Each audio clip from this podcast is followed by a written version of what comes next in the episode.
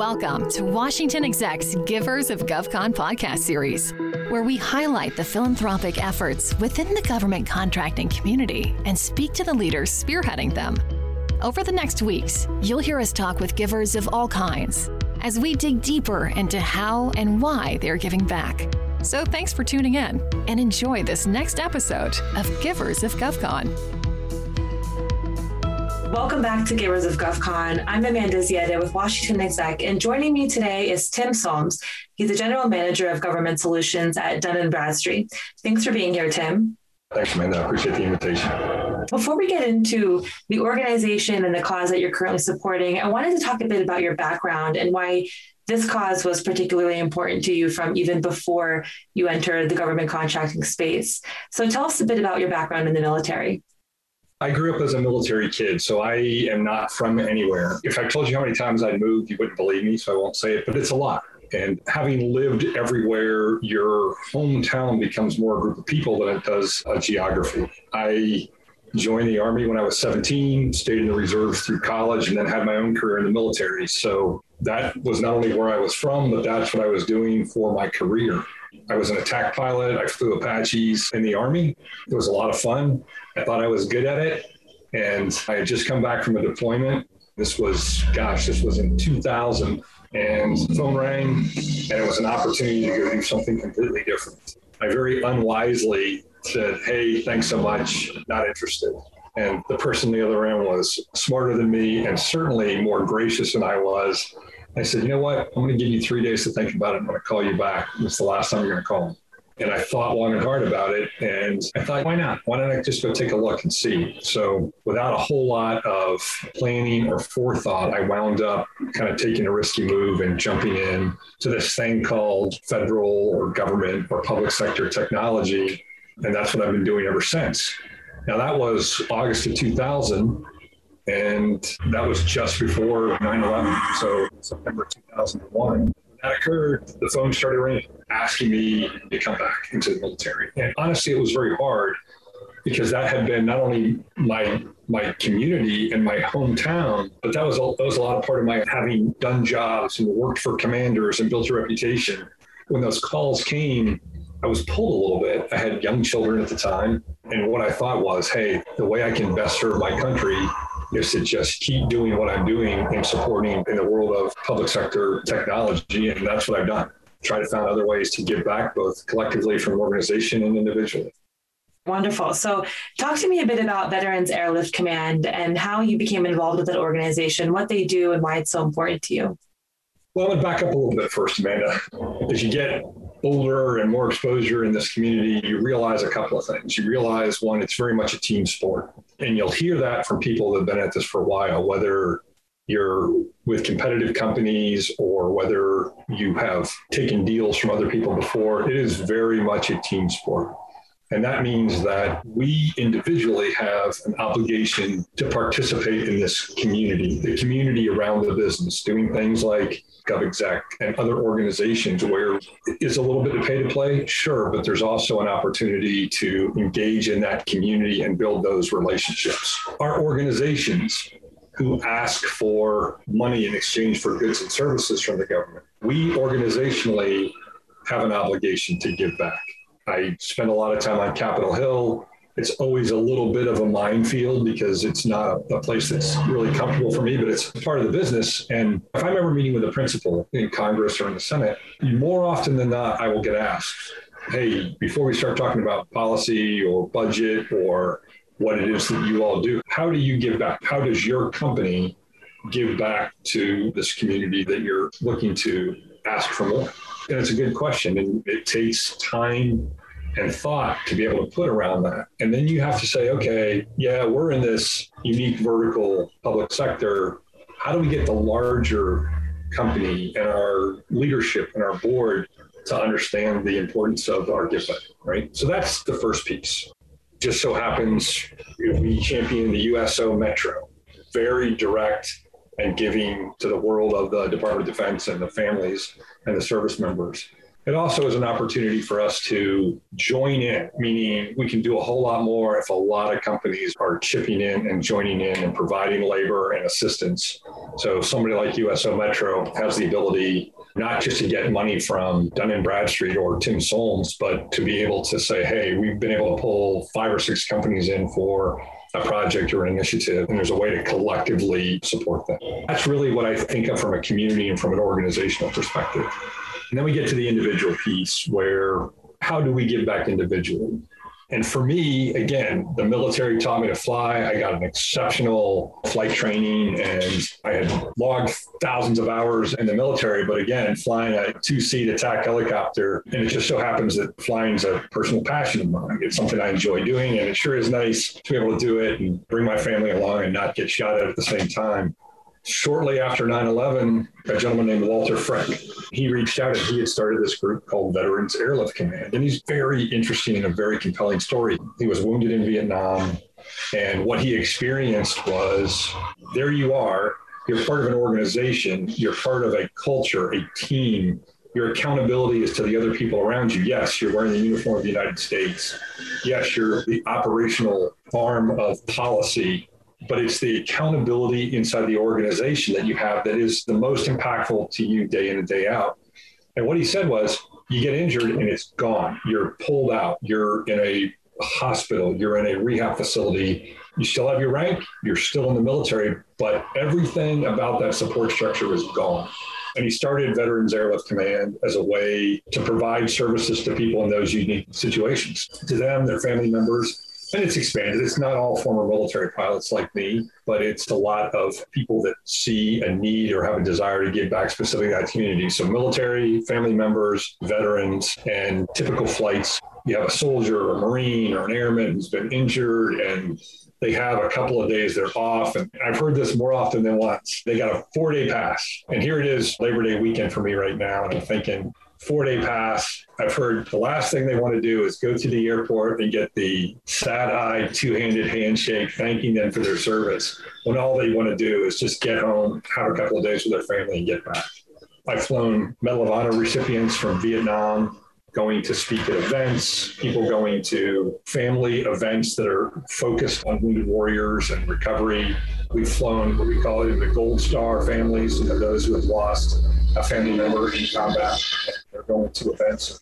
I've flown people back and forth for treatment. Just got a request yesterday to fly a person who's down in Virginia to go have a new prosthetic device fitted. And this is somebody who, because of their amputation, has not been able to use a prosthetic so far. And because they were amputated too high, and this was a special opportunity for them to get fitted for that. And hopefully, I'm going to be able to participate. But that's the kind of things that we're doing day in and day out at Veterans Airlift. So, having sat quite literally in the seats of the women and men that you're serving with Veterans Airlift Command, what does it mean for you to be involved in an organization that helps service members this way? And do you ever think about how this would have benefited you while you were in service? Well, yeah, and fortunately, I never needed it. And that's one of the things that I usually tell these men and women that I'm flying First of all, I love being around soldiers. Again, that's how I grew up. That was my whole life. And there's a familiarity there that's fun for me. And what I will tell you that I've noticed is for them, it's nice to be treated like a soldier, a sailor, an airman, a Marine, Coast Guardsman, Space Force person. It's nice. You'll typically say, What happened to you? Yeah, I bet you won't do that again. I full spectrum. I usually will pack a cooler of beer and some snacks and it goes from, hey, do you want to sit up front and fly with me? Or do you want to sit in the back and drink a beer? Or do you want to sit in the back with a pillow and just get some sleep? You get the full spectrum, but it's always rewarding because first of all, it's free. They don't have to worry about engaging. They don't have to worry about giving back, paying, compensating. What they get to do is to say, there's somebody here that's going to get me or my family or the people I care about to where they need to be, and we don't have to worry about it. And it's nice. It's interesting when you're flying for Veterans Airlift Command, when you file your flight plan, you change the call sign of your plane, and your plane is now referred to as Hero Flight. That's the FAA recognition for VAC. Hmm. And it's great when you're flying and using that Hero Flight and then your aircraft identification just to hear controllers and ground controllers and weather people just, hey, tell the person you're flying, thank you so much. That's meaningful for them. And they have the headset on and they're listening and they hear it, you get a wink and a smile, and that seems to be meaningful. So for me, it pushes all the buttons of give back for me. It's comfortable. I've been where they've been, but not exactly. And I always tell them, like, oh, hey, I'm so sorry that you have to have this flight, but we're going to make this easy because nobody in that situation would have chosen to leave their unit, to leave their organization, to leave the fight, to leave the mission, to have to go recover. Right. So, You've probably met some really amazing people and heard some pretty incredible stories having flown one on one service members. It's an experience I didn't know it was happening. So that's really unique. It's funny, if you don't mind me sharing a story, I, I picked up a wounded Marine who was going to a wedding, and the wedding was up in the mountains, North Carolina. I picked him up somewhere in Pennsylvania. This guy had been at Force Recon So he was in the special operations side of the Marine Corps. He had taken a round right through the helmet. So came through the front of his helmet, through his head, and out the back, right behind his left ear. And as we're sitting there, he's like, You gonna ask me? And I said, Yes, Sergeant, what the hell happened to you? And he goes, I got shot in the head. And he told the story. He said, It took me a long time to realize what was going on. Goes, I was still in the fight, and it took my chain of command to say, Hey, you've been wounded. Let me take you down. Obviously, they were able to evacuate him, and he went through all kinds of reconstructive surgery and rehabilitation. And the thing that really struck me the most what he told me was, I wasn't supposed to be able to walk again. I wasn't supposed to be able to talk again. I can, and I'm grateful. He said, My whole life up to this point had been I'm an athlete, I'm a Marine, I'm force recon. He goes, I had relied on my body. That's not there anymore, and I know it won't be. He said, Probably physically, I'm as good as I'm going to get right now, and it will decline as I age. He said, Now I have to rely upon my mind and my skills. And that attitude of what's next, not looking backwards, but looking forwards, it just, it made me so grateful that I was able to give back, but also just really grateful that we're in this world of supporting the military, the federal government, the public sector, and we get to do things to help them stay focused on their mission. Yeah, It's so interesting you bring that up. We spoke to another organization supporting a cause for warriors, and I don't think we really understand or think about the day to day challenges or, or just thought processes that service members, whether they're back home or wounded or still in service, go through if it's not in the news or we're not in an active war, whether it isn't an event happening. So it's an interesting thing what you said to think of now he's focusing on his mind and using different tools and skills other than what he was so used to using. That's very interesting. Well it's nice to see that as communities we've stepped up to provide opportunities that maybe weren't there in the past. To have been at war for over 20 years can be fatiguing as a country as well and it makes me proud in the us and with our coalition partners how there's continued to be support for those that are out on the operational end of the spectrum and can continue to support them and companies willing to train, invest, support those military members as they're coming back and trying to figure out what's next. Yeah, absolutely. Now, I'm curious also if you can walk me through the involvement process with Veterans Airlift Command. What is it like to receive a call or a request to fly a veteran or a service member? What is that like? Yeah, we keep them posted where we are from a location perspective. And you also let them know, hey, my aircraft's going to be down for maintenance for the next two weeks as much as possible. And here's the interesting thing because I had flown for organizations like Angel Flight, where there's thousands of pilots, and you kind of pick and choose opportunities. And I remember something had popped up. I get an email and a text, and something had popped up. And I was like, oh, I can't do that one. And I just didn't respond. And I got a call within about two hours. They said, hey, are you able to do it? And I said, oh, no. And the response I got was, hey, just so you know, there aren't 200 people looking at these. There are 10 people looking at this. And so let us know. That really hit me. I'm like, oh, when I signed up and obligated my time and resources to do this, I also have to stay engaged and not just treat it as an afterthought. Usually there's a lot of flexibility. Hey, picked up between this time and this time, and then looking for a return flight there's a former Medal of Honor winner who just moved, he and his wife just moved from the Pacific Northwest to Texas, and Veterans Airlift Command picked them up. And again, the person who flew them had an aircraft that was capable of nonstop from Seattle to Texas. And that's great. Not everybody can do those kind of missions. So they'll say, hey, if you need to break this up, let us know But typically, there's a little bit of background on the person, their situation, what happened to them, where they're going. And it could tell you they're traveling with a service dog. We see that quite a bit. Or they're traveling with a family member. This is how much luggage. They need to bring a collapsible wheelchair. This is how capable they are for getting in and out of an aircraft.